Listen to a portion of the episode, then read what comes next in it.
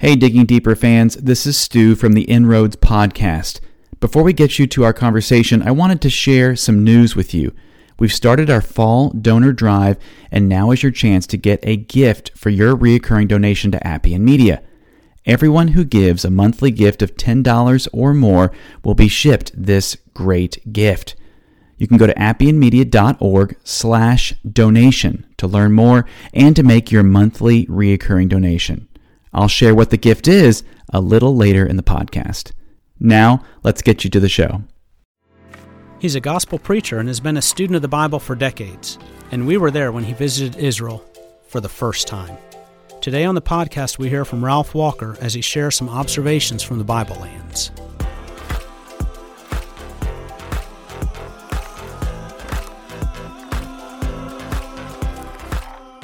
Welcome to Digging Deeper, the podcast where we talk about the geography, archaeology, people, and cultures of the land of the Bible. By exploring these areas, we hope to broaden your understanding of the biblical narrative. You can learn more about all of us here at Appian Media and watch our free video series at www.appianmedia.org. Before we start today, we want to talk about our sponsor, Memo Marketing. Recently, Appian Media has teamed with Memo Marketing to update our website as well as provide a number of other marketing ideas for helping us to promote the work that we are doing. We're happy to have them on board and we'll say more about them later in the program. Today, we want to talk about the, the joy of teaching uh, others about the land. Uh, how long is this episode? I mean, this could take all day. It could. Um, we could just make this the entire season okay. if you want. Yeah, that's right. Okay. Because I know uh, our poor wives, they just roll their eyes when they see us at the back of the room. Oh yeah. You know, we're somewhere and someone started talking about Israel or the Bible and geography and weather, and we're the last ones out the door. Oh yeah, no, no that happens all the time. That happens all the time to me. Yeah. But uh, it's something that we both enjoy, and part of that is because we've been there, and uh, you, you kind of see it when someone has been over there. They have a joy and a love. There's this change that seems to come over them. Right. And right. I, I know with you, that's kind of what started all of your your tours. Yeah, that's right. I, I I wanted to go over there, and uh, I was actually encouraged by my parents to go over there, and actually did in 2010. And um, once I went over there and saw it, I, am a real visual learner. I love to travel, and I love the Bible, and I love to teach the Bible. And so, uh, leading tours was kind of the natural, I don't know, merging of all those passions in life. And so, uh, yeah, I've been fortunate enough to be able to lead a number of tours over there in the last uh, seven or eight years, and I really, really enjoy it. And I have enjoyed watching you do it. I remember right before you started, just us talking about where you're going to go and kind of right. debriefing when you came back. But this last uh, tour in July 2019, we both were over there. Right. And we got to go over with Ralph Walker, and you have known him longer than me. So, yeah, I met Ralph probably, um, oh, I don't know, probably 25 years ago. Uh, we were both working for a small uh, two year college, Florida College in Temple Terrace, Florida. And we had different roles. I kind of worked in the admissions department, but he worked uh, in marketing, public relations, kind of alumni affairs.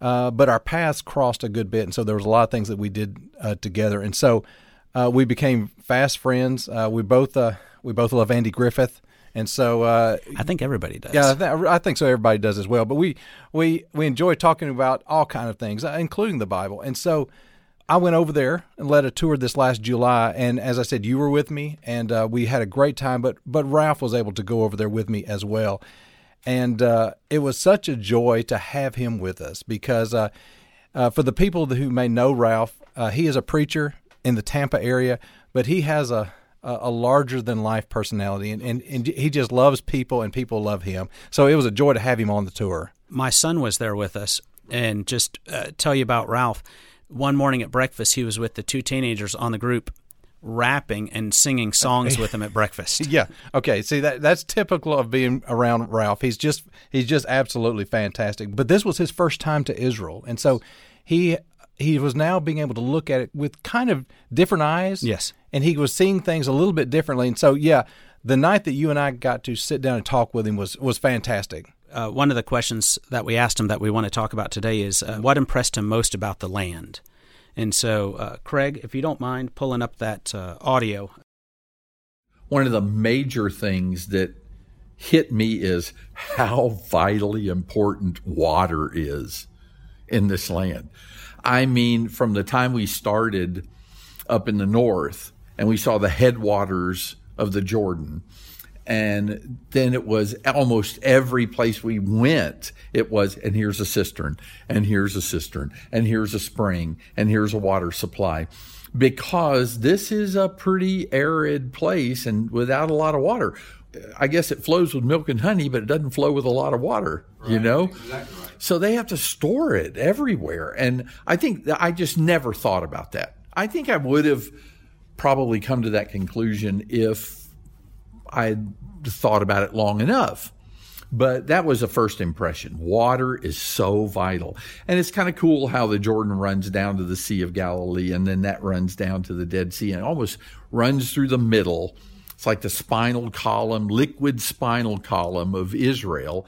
And then everybody's pulling off of it everywhere they can to store it up. So that, that was a, that was a really helpful insight that I had not had before, how important water is. And then, you know, then that, that affects the way I view passages. Because then when I read passages in the Psalms that talk about how water is compared to the word or to the blessing of God, or Jesus says, I'm the living water.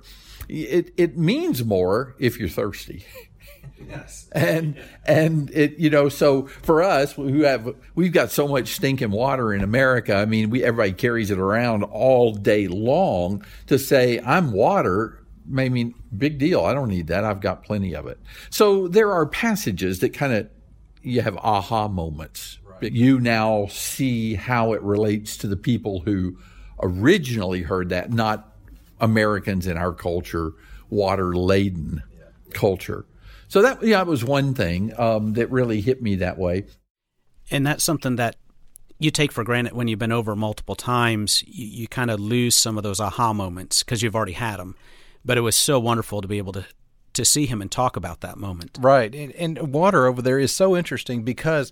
Um, as you know, I have a weather background, and so this is something that I'm really kind of interested in as well. But uh, the the land of Israel basically has two seasons. They have the rainy season and the dry season. We read about that in Scripture. Actually, the rain begins falling in October and stops falling in late April or May. Between late April and October, you're getting no rain, and so all of the water that you need uh, for the entire summer, you better have gathered it. So that's why, as Ralph said, when you're going around there, you see not only uh, uh, the rivers and things that flow around the land, but also the cisterns that hold water for people to use. And some of those cisterns are just massive. When, when you get to go in and see some of them, it just amazes me that you can have a storage device that big and fill it up. Right. There's, I mean, you can actually walk through them. They're so big. I mean, it's not just a, a hole in the ground. I mean, it is, but it's almost cavernous in size. Uh, you know, the one that we have, both you and I have been to down at Masada. I mean, it that's literally the size of half a gymnasium. It's so big, and it's on top of a rock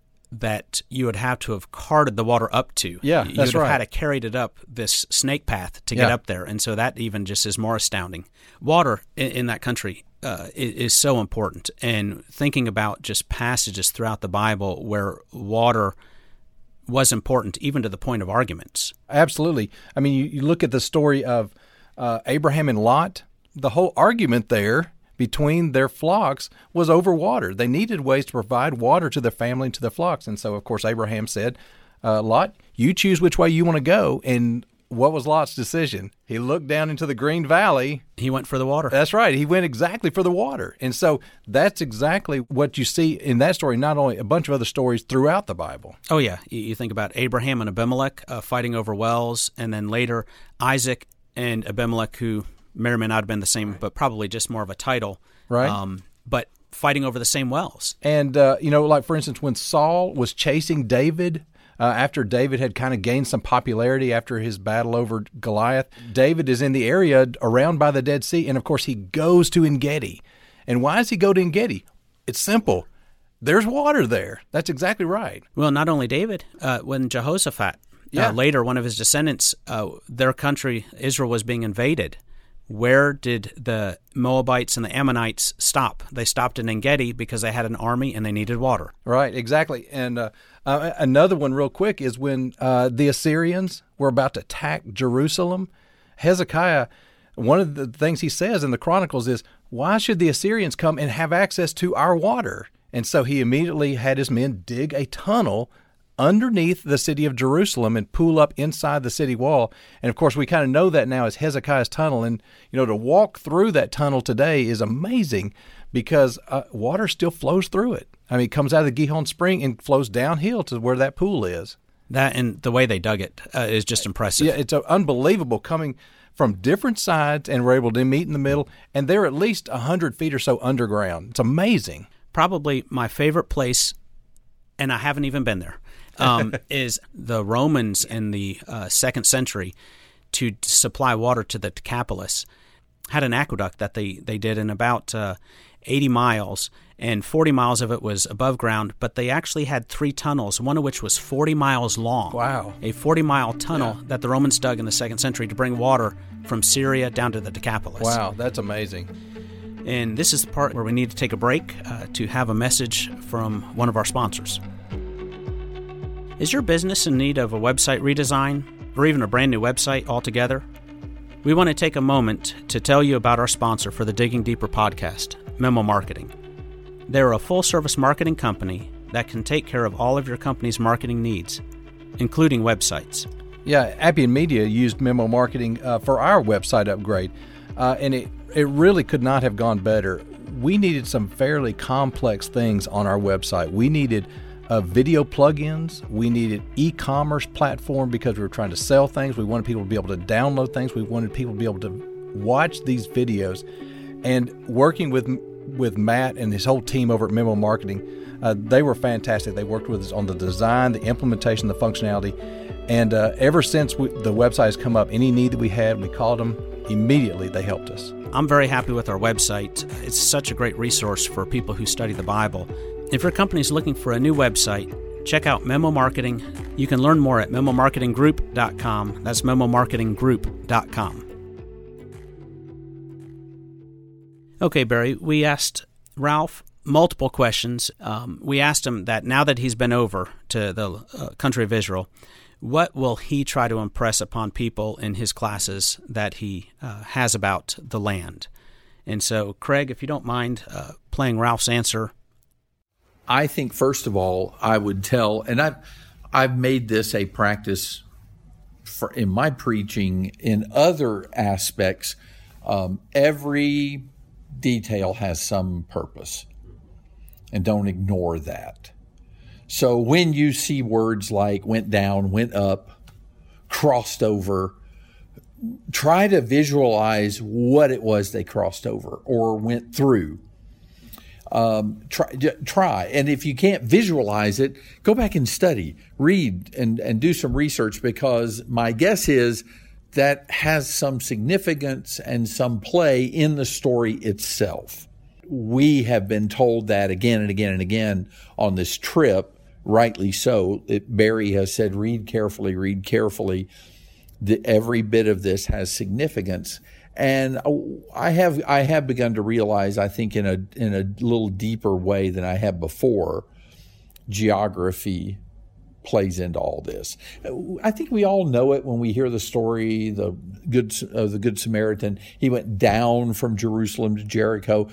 That there's an elevation thing, and that elevation usually means switchbacks, which means thieves can hide in those areas a lot easier.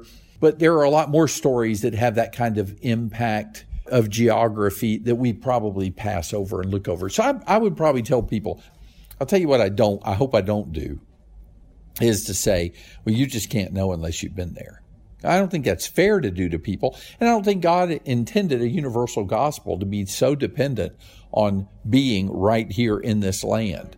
Nothing about our salvation is dependent on our having been in this land. But just like the more I read, the better I understand. The more I see, the better I can understand. And so, even like videos, like Appian Media has put out or other groups have put out, those videos are important and helpful to see the land. I keep waiting for Aerial America, the group that does those TV shows where they fly over each state in the United States for a whole hour. I keep waiting for them to do Aerial Israel. Because I will, I would love to see that. He brings up the point, Barry, about every word being important. Every word in the Bible matters. Yeah. And I know we've both had those conversations before. Oh yeah. Oh, absolutely. Um, I mean, I think uh, there's a reason that the words that God has given to us are there, and I, I don't think God and the writers of the of the Bible uh, were wasting words. I mean, I think every single word does matter. Things like going down to Jericho and up to Jerusalem. Tell me a little bit about how how is that down and up? Well, the, uh, obviously, there's a huge elevation difference between Jerusalem and Jericho. Jerusalem sits about 2,700 feet above sea level.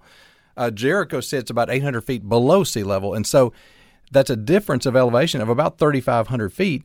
And the as the crow flies, that's only about 12 miles. And so, uh, so think about a city or a location that's 12 miles from where you are but then imagine that same location 3,500 feet below where you are, and that kind of gives you an idea of the of the elevation difference there. But a lot of the things that we read um, with these small details, uh, where just like what Ralph mentioned, the up to Jerusalem, down to Jericho, I've I've often wondered if it would be possible to actually draw a map of Israel okay. based solely on the geographical descriptions that were given in the Bible. Hmm. You know, for instance, you know that uh, you go up to Jerusalem from Jericho, so there must be a hill going up yeah. there. Uh, what are some others here?